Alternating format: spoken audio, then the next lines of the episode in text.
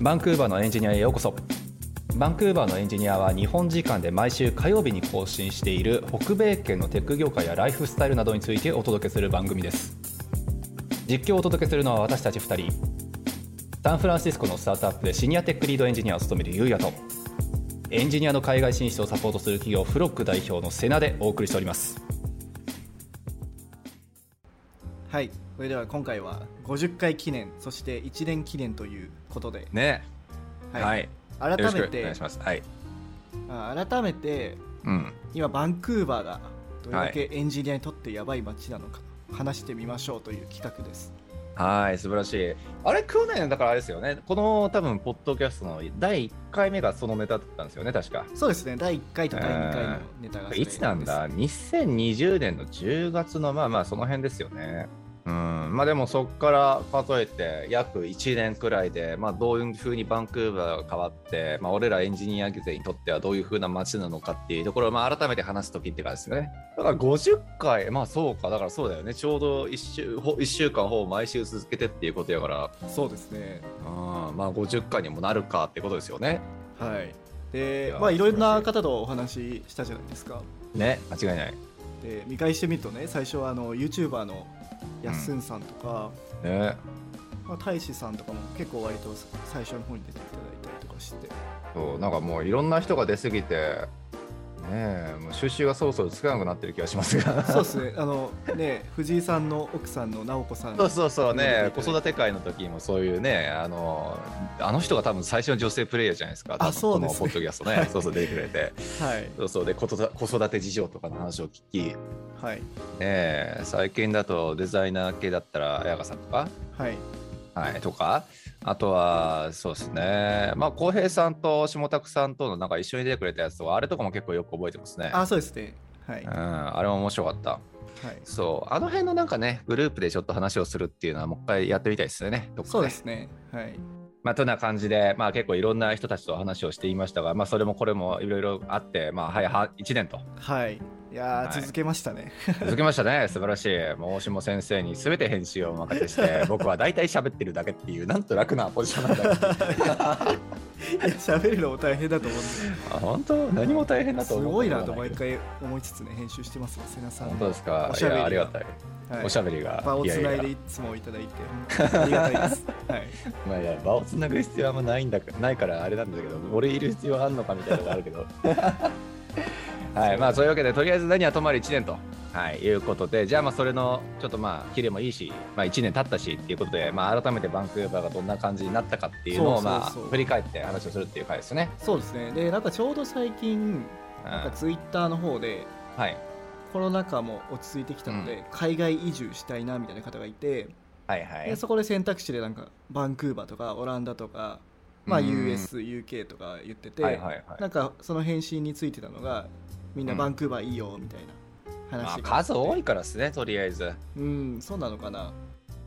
じゃないですか。まあまあ、毎回ね、このポッドキャストで俺喋ってるから、もうみ皆さんご存知かもしれませんが、まあ、俺も13年とか4年とか行っちゃってるんで、で、ね、そのなんか、あの、バンクーバーいいよっていうふうに言ってくれてる人たちと、多分俺の意見っていうのは多分違うんですよ。俺結構まあ言うて、あの、こう13年とか14年とかやっぱ行っちゃってるんで、そう、なんか長く居すぎるとね、なんかいいところっていうのもちょっと薄れてきちゃうよね。なんか、ああーなるほどねそうそうなんかそれがなんか享受されて当たり前みたいな感覚にやっぱなっちゃってるから、まあ、それをちょっと今日は改めてできる限り言語化していこうみたいな回でなるほどね確かに瀬名さんってもう13年いるから、もうこっちがスタンダードみたいな感じですよねはい日本行きたいっすあ日本の方がよく見えちゃうって感いじや間違いないいでしょだって飯は美味しいし物価安いし土地安いし家賃安いし、ね多分、はい麻痺しちゃってるんですねそう瀬ま名あさん麻痺はねしてるところも正直あるのかなとは思うの でまあでもそうですねその辺をちょっとやっぱりバンクーバーが、まあ、いいよっていう理由も理屈だけはちょっと理解はしてるつもりなんではいそうそうまあ、その辺も踏まえてちょっとじゃあ今日改めてバンクーバーをどういうふうにまあ進めるか、まあ、どういうふうに適しているのかみたいな話まで、まあ、進めればいいですよね。そうですねでそしてあれですよねあの去年って、まあ、コロナ始まったばっかだったので、うんうんまあ、そんなにあの状況が分かってないところもあったし、まあまあそうね、うんうん確かに、なんか1年を通していろんな方と話して、まあ、うんその方のなんか周りの状況とかも聞けたので、まあ、それを踏まえた上でねなんか改めてどう思うのかっていうのが結構あるかなっていうそうですねね。うん、間違いない。そうそう。この間さ、まあ、飯、ちょっと話いきなりと飛んじゃうんですけど、あの、渡るさんと飯行ったじゃないですか。はいはいはいはいそうそう。まあ、あの、ポッドキャストを聞いてる人にも説明をすると、こっちの、まあ、シニアエンジニアとして、結構長いよね、あの人も。長いですね78年と出ましたっけくらいですよね。はいそうそう。で、もともとはね、フィンテックじゃなかった。あの、なんだっけ、なんか、シビルテックシビルテックだ、そうそう。はいエンジニアさんに行って、で、言っていいのか分かんないけど、まあ、ちょっと次すごいね、有名な会社にまた行って、はい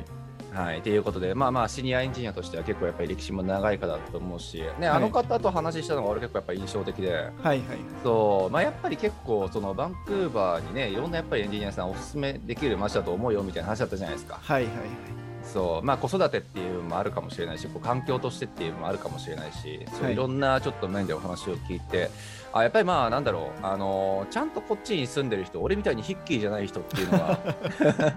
あそういうふうにやっぱちょっと良さっていうのをちゃんと認識してるんだなってね。あそうですねそうそう。でね、なんかアメリカがやっぱりちょっと合わない人とかっていうのもツイッター上でちらほら見かけて、うんまあそういう人にもやっぱりバンクーバーのこういうとこだったら合うんちゃうかみたいなね、うんそうそう話をしていたりでもしたしたし、まあはいそういうふうにちょっとまあバンクーバーっていうとこはやっぱこう、進めるのがまあ王道なのかなって、ちょっと最近ね、少し反省を実は僕はしている ので、あそ うなのいやそうなのよ、もう毎回毎回日本借りて、日本借りてって連呼してくから、 このポッドキャスト聞いてる人はこっち来たいとかそういう人だっつうのっていうね。なるほどねはいまあ、というわけで今日はちょっと真面目にちょっと、あのー平等な立場に立って話ができればいいかなと思いは まいす。ぜひお願いしますはいまあ、っていうわけでとりあえずそうで大島さんもさっき言ってたけど、まあ、1年通してコルタもやっぱり、まあ、ある程度こう状況に慣れてきたって言っていいのか分かんないけどね、はいえーなってきてまあいろいろなちょっと状況も変わったかなっていうふうに思いますが何が一番変わったやろうか。 1年でうんまあ、変わったっていう言い方が正しいのかわかんないですけど俺がねなんか頭にこうポッパッて最初思い浮かぶのはやっぱりテックパイロットのパイロット外れたこととか、ああそれはかなり大きいですね大きかったね、はいそう、まあ、これも知らない人のためにお伝えをするとねもともと、あのーまあ、カナダ政府というか BC 州かはいが、まあ、試験的に、あのーまあ、要するに業界に特化したというか、まあ、カナダ政府がすごく必要だってする人材の人たちに対して、えーまあ、テック業界に特にね属している人たちに対して、まあ、え優先的にちょっと永住権の申請をちょっと進めようと。いうね、試みで、まあ、パイロットっていうのは意味合い的には、まあ、試験的にとか、なんていうんですか、こう、なんか、とりあえずお試しでみたいな、そういうね、意味が含まれるので、はいそのパイロット機関として、えー発足されたのがテックパイロットプログラムっていうことで、ね、ぶっちゃけこのあ永住権のカテゴリーに乗れさえすればもう日本で12年ちょっと経験があって英語力ほぼほぼなかったとしたってワンチャンこっちで永住権取れちゃうみたいなねはいはいはいそうそういうプログラムプログラムだったのでまあ正直それがきっかけでテック系の人バンバンこっち来たしうんなるほどなるほどそうそうでまあおそらく正直それを狙ってたとしか思えないくらいに同タイミングくらいでえっとまあ Amazon だったりとか Apple だったりとかねあのマイクロソフトだったりとかもうそういうなんか GAFA クラスのところがバンバンバンバンこっちにオフィス作ってねはいはいはいそうですねねついにあのこの間俺そう Amazon のあの新オフィスのところちょっと通ったけどはいもうついにねもう由緒正しき郵便局の面影がほぼなくなりまあなくなってはいないのかまあ外外見はそのままなんだけどさ、はいもうめちゃくちゃなんかでっかいビルになってて、そう、なんやねん、ここっていう。ちなみにロゴとかってついてるんですか外あ、観ロゴわかんない。多分俺がパッと見た時はまだなかったと思いますけどね。うんなんか外壁まだ言うて、なんかこう工事中みたいな感じだったんで。なるほどねね、だからまあこんなクソでっかいビルをビルというかなんかそのオフィスを作ってここにデベロッパーたちをバンバン呼び寄せるのかって思うとまあ感傷深いところがやっぱありますよね。いやー確かにねなんか僕もあのリンクドインとか登録してるとうん。あの結構なんオファーメールというか、はいはいはいリクルートメールが来るんですけど、うんうん、その文面をよく見るとやっぱり最近バンクーバーにオフィスを作ったのでみたいな US の会社が多くて、ねめっちゃ多い。そういう、まあ、流行りというか、うん何なんですかねそういう多分テックパイロットも後押ししてると思うんですけどうん、間違いない間違いない。うねんめちゃくちゃその点めっちゃ熱いですよね。本当に。うん、でそれこそこの間、あのね、大下さんにはちょっとオフレコでお伝えしましたが、あのまあ、アメリカで今すごく注注目されているスタートアップの会社さんで、はいそうまああのちょっと大きいところはねあの PO っていう制度を使ってバンバン今実はバンクーバーで人取った結果としてこっちにオフィスを作ることになったみたいなねはいはいそうそういう話もやっぱりバンバン聞くんではいはいそう、まあ、やっぱりそのアメリカのねやっぱり最近ちょっとどうしてもちょっと、まあ、サンフランシスコを中心に家賃高いし物価高いしっていうことでテキサス行ったりとか、はいなはいんか、テスラだっけどっかもこの間表明しましたよねあのバンシリコンバレーでそろそろあのサンフランシスコそろそろ無理やっていうことでテスラが行きましたねねそうそうそう、だからまあやっぱりそういうのも踏まえてっていうところで別の場所をやっぱり探してる会社にとってバンクーバー西海岸にもやっぱあるしですねそうですまあ都ね合もいいしうんそうでそのテックパイロットのパイロットも外れてあのもう永続的にパーマメントの、まあ、ビザオファビザステータスってビザカテゴリーですっていうことではい決まりもしたし、そうまあ、今の現状ねこういうちょっと、まあ、その社会的というかこうビザ的背景、まあ、政政治的背景なんかも全部踏まえてまあまあそのテック系の業界全般においてここから盛り下がるっていうことはまずほぼ考えられないよねとは思うし。はいそうなのでまあもろもろの面見てその業界全体通して見るんだったらまあいいことなのかなっていうような1年でしたかね。そうですね確かになんかそれを肌で感じた1年っていう感じですねこんなコロナ禍なのにそうそうそうさっき言っただけどその PO のねなんかあのあれですごい進めたっていう SF の会社さんもさはいそうすごいスピードでこっちにいきなりオフィス作ったりとかしてたらしくてはいはいそうそうでまあやっぱりなんだろうそのコロナ禍っていう部分でのね今大島さんの言ったところっていうのはもしかしたらあったのかもしれないですよね。はいうんもういいやんリモートででそしたらとりあえず同じ作品にいるっていうことの方が重要やしああそうですね確かに確かに、ね間違いないそうリモートワークのねこれも下さんとも何度も話してることだけど文化がそもそもリモートワークの文化がこれまでねずっと蓄積されてるところの大きなのはいいんやろうけどうんやっぱりまあ言うてスタートアップだったりとか今からちょっとシリーズ通してあのちょっと頑張っていくぞみたいなね、はいあはのい会社さんにとってはまだまだやっぱり自社の問題っていう部分が正直大きいやろうからまあそうですねどっちかが頑張らないといけないっていう感じですねそうそう、だからコアメンバーとしてその開発に携わるっていう名目であの、はたね、その会社にちょっと属するのであればできるだけその自社の問題っていうのはなんとかクリアしたいよねっていうところではあると思うしうんそうそれこそあれだよねこの間話した大島さんの元同僚さんはいはいはい元元同僚だったんだっけ結局元同働いてた時期あったんですよね。同僚ですねはいそうそうそうあの人なんかもね結局はその自社の部分でっていうのもやっぱり言ってはいたし。そうですねうんまあ、やっぱりそういったところも踏まえて、まあ、やっぱり同じタイムゾーンの中で一緒に仕事ができるっていうのはやっぱり重要視はされるんだろうしっていうのは改めてそのコロナだしリモートだしっていうところで分かってきたことかもしれないですよそうね。ですよねこれが多分5年前とかだったらうんまあ多分その発想もなかったかなとは思うんですよねリモートワークっていうのはそもそも浸透してないから、そうなんですよただまあやっぱりそういうのをねあの恩恵もあればやっぱりまあまあ悪いところもありそこ今度だから話を実はねちょっとこのポッドキャストでもしてほしい人が一人いるんですがはいその人なんかはやっぱりねあのデザインエージェンシーとかやっぱりそっちの業種の方にずっといたんですけどまあまあエージェンシー系とか広告代理店系ってコロナ禍でそれは業績振るわけもなくうんそうでまあ今度そのサース系の会社に転職して給料めっちゃ上がるみたいなねあそういう話をーそうそう聞いたばっかりだったりとかやっぱりそういうのもあるし。はいそうまあ、ウェブ系、テック系の人間であったとしても、やっぱりこう、あまりちょっとよろしくない状況に巻き込まれた人もやっぱり多いだろうし、そうですよね確かにうんまあ、生き残りバイアスをかかった1年間だったというか、まあ、そんなイメージですよね。はい、はいでまあそうですね、まあ、そこがまあ一つバンクーバーが熱いところ、やっぱはい企業が集まってきていると人材が集まってきているというところなんですけども、はいまあ、さっきとさっきちょっとちらっと話が出たんですけども、その PO っていう制度はい実際に僕も使ってるんですけどうん、それやっぱすごい魅力的だなと思っててね間違いない。でなぜかというとまあまあ僕はあの H1B が今回あのセレクションされてこれから多分面接とかあると思うんですけどそれ通れば、はいはいあの H1B ビザアメリカの H1B ビザをゲットできるんですよね、でその間にやっぱバンクーバーにいてうん同じ時差圏で、えー、とメンバーとえーうん仕事できてたっていうのはめちゃくちゃやっぱ大きいなって今でもすごい感じてるんですよねねえまあ間違いないですよね、だってまあ実際そのね今回 H&B 降りたっていうのももちろんすごく良かったなって思うけれども、はいそれこそ前回話をした大島さんの同僚さんは確か2回くらい落ちたでしょ、ねあそうですね2回、えはい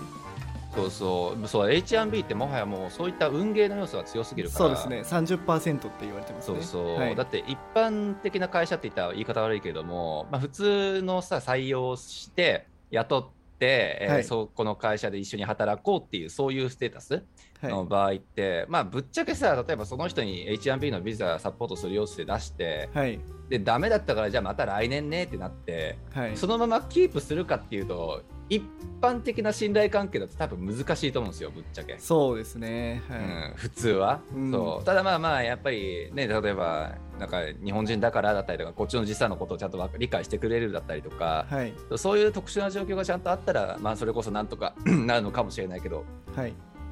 そうそれがねなんかもしも PA を使ってっていうことで同じ時差圏にいることができるのであれば少なくとも時差の問題はないわけだからそうですねでなんか僕そうはあとは結構安心感があったなって思っててああなるほどでなんか僕、実は5年ぐらい別にカナダにバンクーバーにいてもいいかなとは思ってたんですよねはいはいでなんか毎年とりあえずは H1B 出してみて、うんうんまあ、30%なんでいつかは当たるだろうみたいな、まあ、確そかうにいう確かに安心感があったのは結構大きいですねなるほどね、まうあんそうだよね、だから今年受かんなかったらどうしよう、来年はまたどうちょっとね、マイナス17時間の時差の中 で生きていかなくちゃいけないのかみたいな。そうそうしかもやっぱ日本にいるのとやっぱ北、ん同じ北米圏にいるのってやっぱ気持ちも違いますし、そうっすよね。なんかモチベーションも違いますしでもっと言えば物理的にも近いんでここかそうなんらで、すよね。ね SF なんて 2, 時時間半ぐらいですよね飛行機でそうそうそう、うんもう本当になんか2時間程度で行けちゃうから、まあ、ワンチャンね、もうどうしても例えばちょっと現地に行かなくちゃいけないみたいなはいそう事情ができたとしたって、まあ、行けちゃうからですね、ぶっちゃけ。そうですね明日行こうと思えば行けるレベルですよね、うん、そうそうそう、まあなんかそういったちょっとまあ心的な部分でね、やっぱりストレスっていうのもだいぶ解消はされるのかなとは思うし。そうそうねなんかそそれこそまたその同僚と話した話になりますけど、はいやっぱりねなんあ元同僚と話した話になるんですけどうんうんやっぱり日本にいるとやっぱこう日本日本ナイズされるというかうんうん、なんか日本ってやっぱ単一民族だしはいはいなんか外に行かない文化があるからなんかそう自分が染まっていくのが怖いんですよね、せっかくこう世界で頑張ろうと思ってるのに、やっぱりりはいはいはい楽じゃないですかやっぱ日本にいた方が。まあ間違いないですねでなんか楽ですねちょっとでもこう海外に行く気がそがれてしまうっていうのが結構辛いんですよねーそうまあ待ってるでと、もなるほどね、うんなるほどねまあ、それこそストレスなんですけどだからそれは全然バンクーバーにいて感じなかったですね、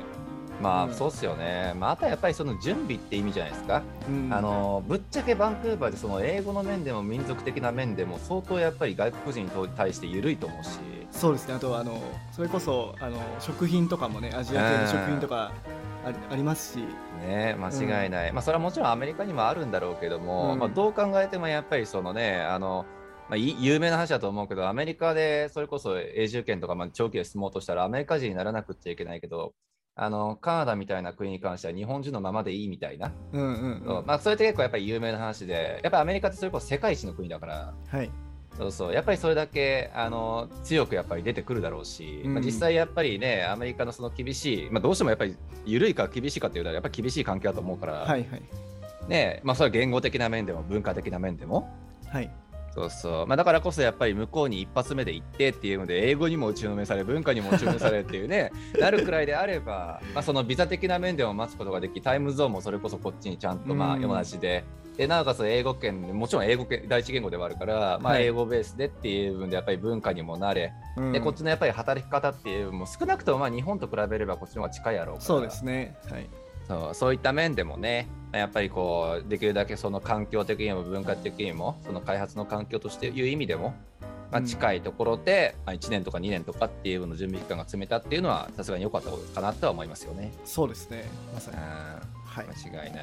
い、まあ、だから本当そうですよね大島さんがラッキーだったですよね本当に松川エンチャン B 一発目でってこの間その同僚さんもめっちゃびっくりしましたそう羨ましい って言ってます言ってます けど羨ましいっすでも僕はでもあと2年ぐらいうんあの、ね、カナダにいてもいいる予定だったのでいろいろ家具あそうっと,、すよね家具とかも買っちゃって車とかも車買ったしねそう買っちゃったんでなんかねうん面倒くさいなとは思うんですけど、まあまあまあまあまあね、とは言ってもじゃないですか H&B だから何でしたっけえっと6年くらい働けるんでしたっけそうですビザね的に1は回更新できるので最大うんうん6年有効みたいですね、そういうことですよね、はいなのでその間にグリーンカードをと取るという、うん、感素じです晴らしい素晴らしいうんだからまあね前も言ったかもしれないけどワンチャンバンクあのアメリカ行ってちょっとあこれちょっときついなってなったらバンクを持ってくることもできるし ねそうそうそうなんかパイプもできたしね最悪セナさんにお願いしていやいやもう全なん然か紹介とかもしてもらえるからねそうそうはい い、つでも何でもしますわっていう感じですがそうね、はいまあ、ちなみに PO ってはい。先に説明どなんか説明どうしようかなって思ったんですけどななんて言えばいいんですかね説明ね、まあまあ、簡単に言ってしまうと、業務委託をうちの会社ですることによって、大下さんは一旦僕らの会社の、えっと、従業員として雇いましょうと。はいはい、で、えー僕らの会社がその大島さんのビザ周りだったり、生活周りだったりっていう部のサポートをするので、えー大島さんの親会社というかね、はいもともと雇用されていた会社さんから、えー業務を僕らの会社に委託をしてもらう形によって、僕らの会社が仕事を受けると。なるほどなるほどはい、いうことになるので、カナダ政府としても税金いっぱい収まるし、うんあの給与も出すから、もちろん所得税も払うし、はいそういった爆用する業務は僕らが全部やるし、大島さんはビザが出るし、うんみみんだねっていう、そういうのが PO ですね。そうですねでさらに僕がラッキーだったのは、その親会社がそこをうん全額負担してくれたというか、サポートしてくれたので、間違いない。まあ良かったなという感じなんですけどでも正直、そのアメリカ基準で給与出してると同じぐらいじゃないかなと思うんで、そうっすね。うん、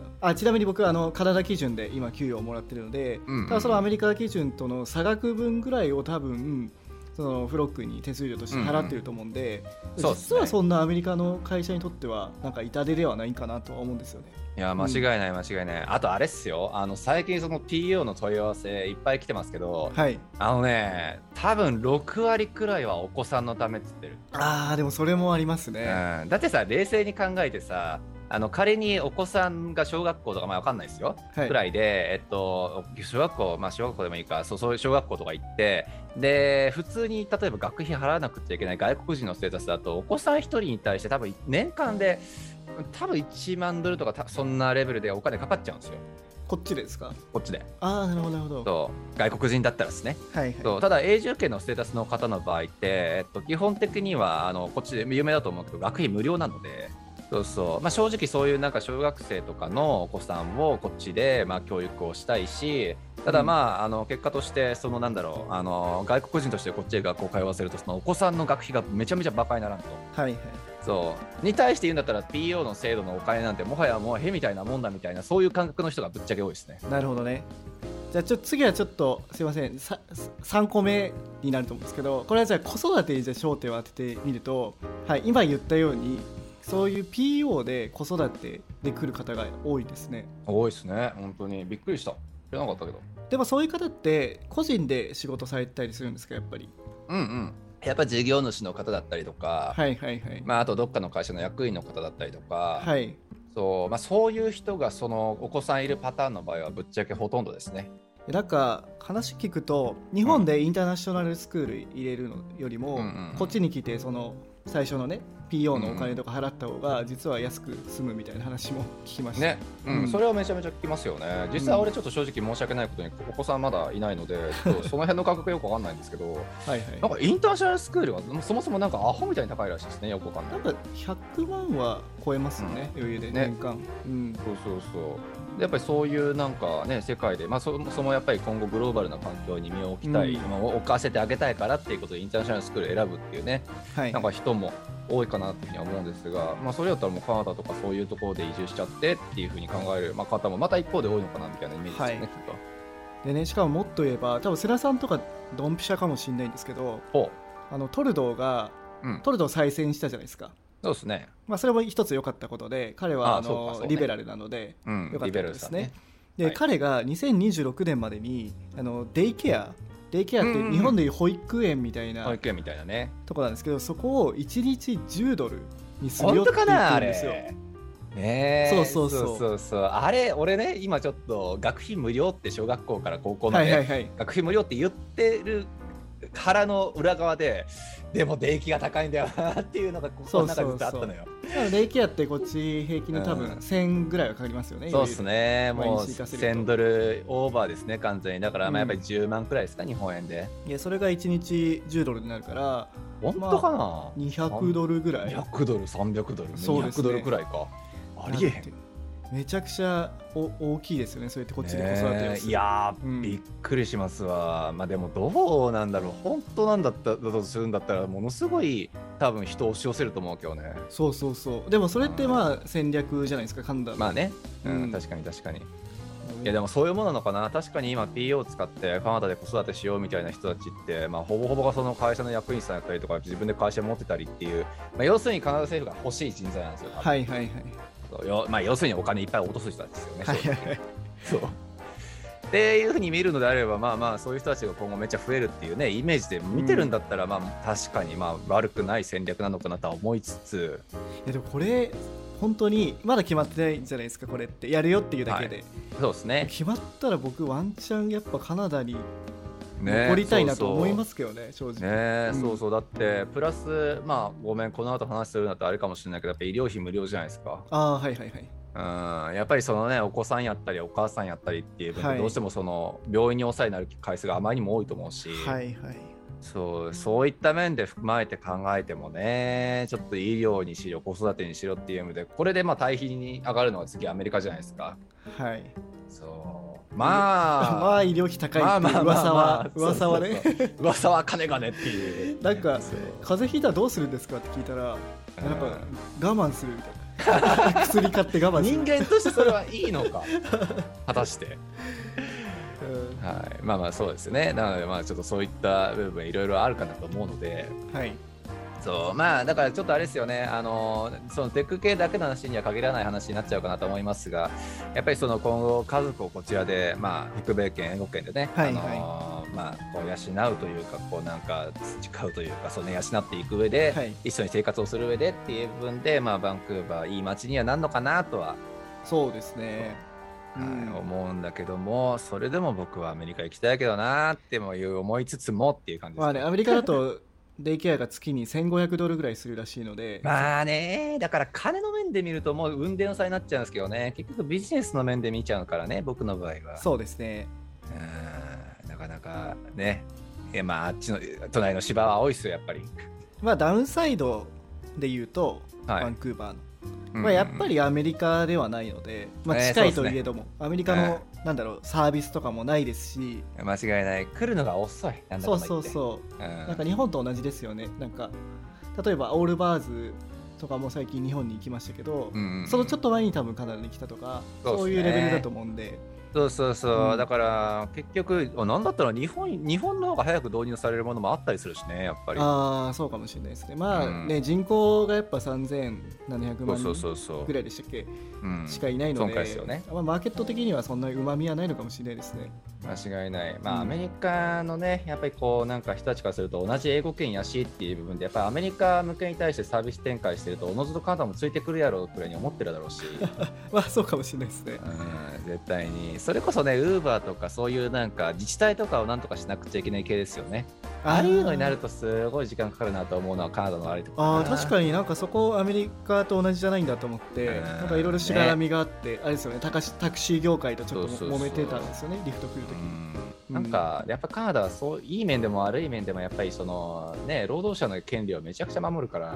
なんかちょっとは BC い州って独占が多くて、ICBC っていう,、うんうんうんほあの車の保険がまず独占だったりとかえそうっすね確かあにと BC 理科多分、うんうんななんだろうお酒屋さんがはいなんかお酒屋さんでしか買えないんですよねカナそうダですね。カナダなのかな本かバンク当ーに。旅バー行だだけですかいやバンクーバーだけからちょっとさすがにわかんないですけど、まあカナダでもまあ全体的にそんなイメージありますよねそう。そうだからスーパーとかでビールとかそうそうそうあのお酒売ってなくてねえアメリカ先輩の場合スーパーとかで酒そ買えうそるうくせそにう、ってね、いうコ。スコでね買いたいっすよね大量にねえそうそうコスコにちょっと大量購入させろよって思うんですけそうど。ないんですよねなかなかねそういうわけにはいかないという。ただまあダウンサイドとしてはちょっとそういうしがらみはバンクーバーには少しあるかなっていうのはあるんですけでどすね、間違いないまあそうだからこの間それこそうんのどうなんだろう渡さんと話した時の話をバンバンここで言っていいのかあ の人にも出てほしいからね、かあにのその時話をするべきなのかさておきですがはいやっぱりそのアメリカの場合どうすね合う合わない一長一短がやっぱりそれこそ大きい問題だと思うしはいそう大体そのアメリカ肌に合わないって人ってまあその銃社会だからとか言ったりとかその治あー安はいはがいとかねはいそはうそう子育てが医療費があとまあその辺かいうんみたいな話がいろいろあると思うんですけど、そうそう、まあ、やっぱりそのね、あのーそういった面と比較して、まあ、じゃあカナダはみたいなところで、まあ、カナダの方がええんちゃうみたいな話をする人は、まあ、なんだかんだ言って一定数はいいのかなってイメージですよね。確かにうんまあ、これはでも大下さんというあの非常にあの楽しみな実験材料が人柱としてそうですね来年くらいですか行くとすればそうですね一年ちょっとゆっくり今まだねコロナ期間なんで、うんうんまあ確かにゆっくりと準備して、うんねいいとこ見つけていきたいと思ってますねね間違いないあれでしたっけあノックさんとかはい一旦カナダの方にまだいあのいてもらうんでしたっけあそれもちょっと考えてますねうんうんう、うんんだから難しいですよねタイミング的にね間違いないまあでうもんその選択肢があるのもまた一つのいいとこっすよね、まあ、の確かに確かそにうそう同じ時差圏だし比較的安全安全安全安安全か安全やしみたいなところで、そうそうまあ最初の方はあの、うんカナダに家を残して、はいまあ週、末だけ行くとか、うんまあ、まとめて2週間だけ出張で行くとかっていうのもできますしということですよね。いやーでもまあいろんなやっぱりこう生活生活のねなんかスタイル作れるだろうからまあそんな焦らずっていう感じでいろいろトライしていくのがいいですよね多分来年から。はいそうですねはい。でまあそうだなあとは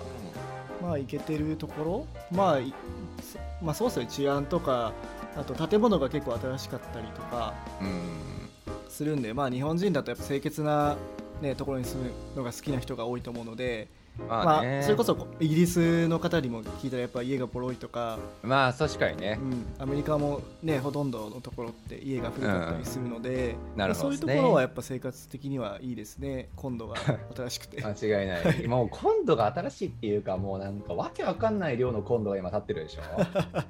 右見ても左見てもコンストラクション中ですってなって。確かに確かにそうそう僕まあここ僕が今住んでるだからマリンドライブなんかひひどいというかすごいっすよもうだって俺一番最初マリンドライブっていうとこ知った時はもう駅にスーパーすらなかったのにあそうなんですかいやそうですよあのその時に僕らあのフロックハウスっていうシェアハウスやってたんですけどもう今はいはい潰しましたけど、全然人気出なくてその場所がああそこに作ってたんだそ最う初作ってたんでですよ、マリンドライブにそう最初はまあのフロックハウスをさあの最初はセカンドを作ってたんですけどすマリンドライブってあの、うんダウンタウンのから電車で15分15分くらいですかねなるほどそうで空港からも10分以内くらいで行けちゃうからめちゃくちゃ立地的には正直良かったんですよ確かに、うん、そうただもう本当その当時はど田舎中のど田舎で、ああそうなんだうん、もう何も本当なくてギリギリ T&T っていうチャイニーズ系のレススーパーマーケットがやっとできるかなくらいの時期だったかなあそうなんですね最初いやでもできてたとすれば多分もうちょっとフロッグハウス持った気がするから多分できてないわ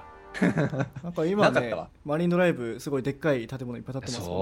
そうびっくりするくらいたくさんコンド建ったし僕が今住んでるこのコンドが建ったのも3年前とか4年前とかかんねはいでそうそうでそれで僕が引っ越した後にその隣にさらに今度ができてで今年に入ってからさらに2棟建ってるでしょ、えー、すごいなわけわかんないんですよでん1つあたりの家賃が1部屋大体2100とかドル、うんはい結構高級コンドになっちゃってるから、はいはいそういつの間にか俺が住んでるコンドが一番なんか安いコンドみたいになっててでもそれ はそれこそ結構前に住んだからな上がる前だったんじゃないですか家賃あでもそうっすねあの、うんそんなバカ上がりはしなかったですねその当時、うんそう、まあ、だからもうね家賃もめちゃくちゃ高くなったしコンドミニアムも確かにあ新しいは新しいけれども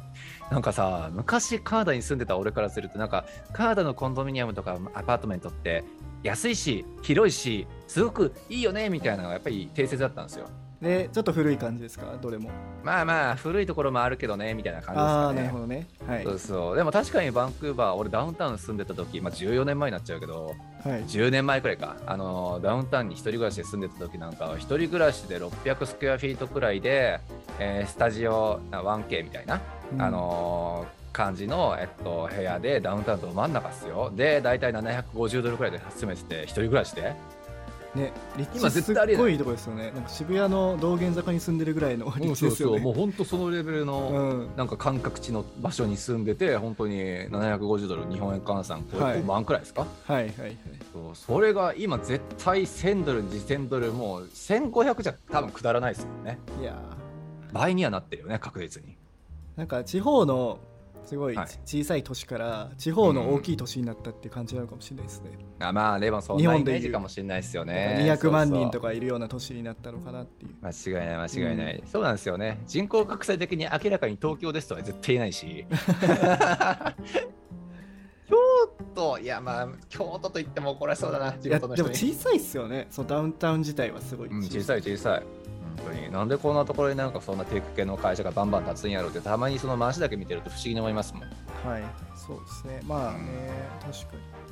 そうただまあ生活するとかねやっぱりその住むとかっていう面になるとやっぱりその町の大きさとかっていう分ではまた別次元の話になるのかなとは思うしでもっと言えばやっぱり自然が多いじゃないですか、そうですまあ例えばね、周りがまず海で囲まれてたりとか、まあ、ちょっと行けばウィスラーでスキーができたりスノーボーができたりとか、あと島とかも多いじゃないですか近くにそうですね誰だっけこれ言ってたのあのバンクーバーに住むなら自然が好きなら絶対いいと思うみたいなあ話 K 君ですねあ K さんそうだそうだ逆に自然別にどうでもいいわみたいな俺みたいなやつはもう俺なんで住めてるんだろう世良さんは どこ家があればどこでも大丈夫です家とインターネットがあれば大丈夫ですあ間違い ないあとゲームがあれば何でもいいなってそうですよねだからまあそういうの好きな人はぜぜひ来た方がいいと思いますね、うんバンクーバー確かに確かにうんそうですね。そうだからそうなんですよね。前にそれこそ一緒にね、飯、そのシニアのエンジニアさんの人たちと話したときに、アメリカはダメだった人っていうのは、一回なんかカナダに来てね、あの住んでみるといいかもしれないですよね。あー確かになんか違いそう特にねそうそうそう。差別とかまずないじゃないですかいやー、間違いない、うんそうあるっていう人は一定数いるんだけども、申し訳ないけど、他の国のそれと比べると全然運命の差だからって言っだちゃいたくなるととかね思いそうですよねやっぱ、うんうん本当にそれは思う。そうまあまあ絶対ねそういう部分ってやっぱりそう日本にいたって一定数はあるしまあアメリカにいたって当然一定数はあるだろうしカナダにいたって一定数はあるけど、はい、まあ、質と量っていう部分が圧倒的に違うのは間違いないと思うし、うん、はい、なのでそうですねまあ差別やったりとか大体だってアメリカ系にね行ってっていうので私ちょっとここに合わなかったとか僕ちょっとここに合わなかったってやっぱりその辺じゃないですか差別か医療かまあなんそうかですねのいやあの物価かみたいな物。価とかもありますよねそうそう。っていう部分だったら、まあ、どの面で考えても、バンクーバーでまだマシやし、マシって言い方が正しいのか、ちょっとすごくいいっていうふうに言うのが正しいはちょっとわかんないですけど、うんと、ある程度都会だしだんうだんんうん、そうですね、アメリカ行きたいならすぐ行けるしみたいな、そういう意味でも含めてもね、なんか、一回アメリカで挑戦してみて、あやっぱあかんかったわってなったら、一回カナダに来たらいいんちゃうみたいな。そう永永住 権すぐ取れますからね。そうそうそう、アメリカで一回挑戦できたような人だったら、もうほぼほぼ100%取れると思っていいと思うけどね確かにいやいや、まあごめん、100%って言うと、ちょっとビザには何があるか分かんないから、ちょっと怒られるんでやめます。 ねまあ、どういう方がね、このバンクーバーに注目してるかなと思ったんですけど、まだまだまだ注目されてないかなとは思ってて、そうっすね、まだ結構本当に穴場っていう感じ、ただ本当そのさっきのさ、俺これ会社名言っていいのかな、多分まだちょっと許可とか降りてないから分かんないですけど、本当アメリカでね、あのステージかなり上の方まで行って、あのなんていうんですか、あの直接上場とかやったような会社さんが、あのもうこっちでそのオフィス作る予定があって、こっちで今採用バンバンかけてて、PO っていう制度を実は知っててみたいな。はいはいそう日本人の例えばサンフランシスコの会社の人とかで PO っていう名前を知ってる人って多分まだほぼいないと思うんですよ。はいはいそうだから本当に今ちゃんとこうなんかそういう国際事情とか、はいあの住む環境やったり次のシリコンバレーやったりっていうところをちゃんと調べてるところっていうのはやっぱりそうやって動いてんだなっていうふうには思ったしですねその PO の会社いやーうそうですよね確かにその制度を知らないとそもそもカナダでねなんか外国人を集めて働くみたいなってそうありそえうないですもんねそうイメージがまずつかないだろうからですねうんそうなのでまあそういうのも全部踏まえてねちょっとまああのーこの後 PO の部分も進めて広めていきたいし、ね、大島さんみたいにやっぱりアメリカ今後行きたいんだけれどもっていう分でもやっぱりいろいろちょっと問題があってしからみであの八方塞がりみたいなのがやっぱぶっちゃけ多いだろうし、はいそうですねなんか今だとやっぱ、えうんなんだっけ L1 ビザでしたっけ L2 とかうん L1 って言われる、はいはい不妊ビザ海外不妊ビザありますね。でしかなんかアメリカ行ってる人あんま聞いたことないので正直、ねう本当、ほんんと、それだからまあそういう方って漏れなくねやっぱ大企業じゃないですかうんアマゾン間違いない間違いないそうですだねか。ら僕みたいにこうスタートアップが好きとか、んそういう会社が好きな人ではそうですこねういう方法があるっていうのを伝えたいですね。うん間違いない間違いない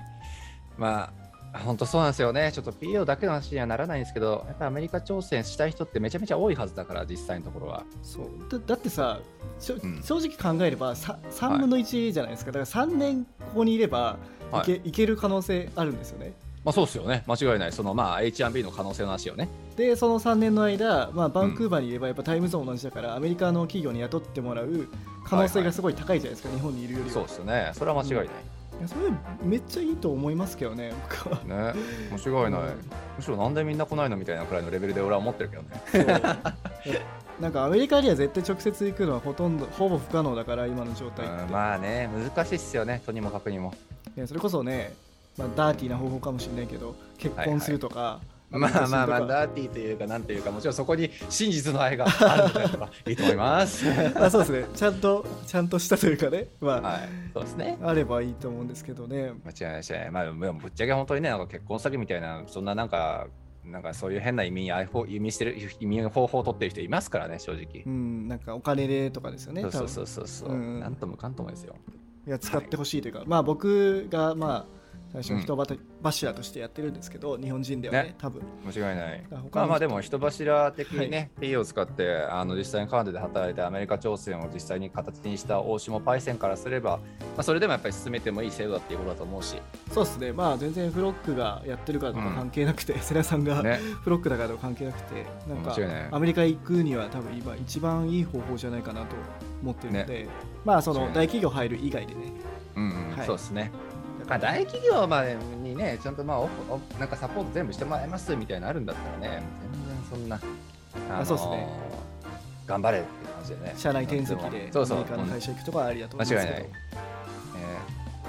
なんだっけ前それの話なんかクラブハウスでやった時にそれもちょっとっていう話になってたなそういや白山さんでしたっけああそうだそうだあの、はいなんかアマゾンでしたっけあの人はいそうですねはいねなんかその時に話聞いた時にまあそれこそ海外転勤っていうんですか社内転勤っていうのがちょっとなんかなんていうかちょっと分かんないですけどはいなんかインタートランスファーみたいな社内まあそ転んな籍かな、社内転籍かなはいそうそうまあそんなね形であの日本アマゾンからにアメリカアマゾンに行くのと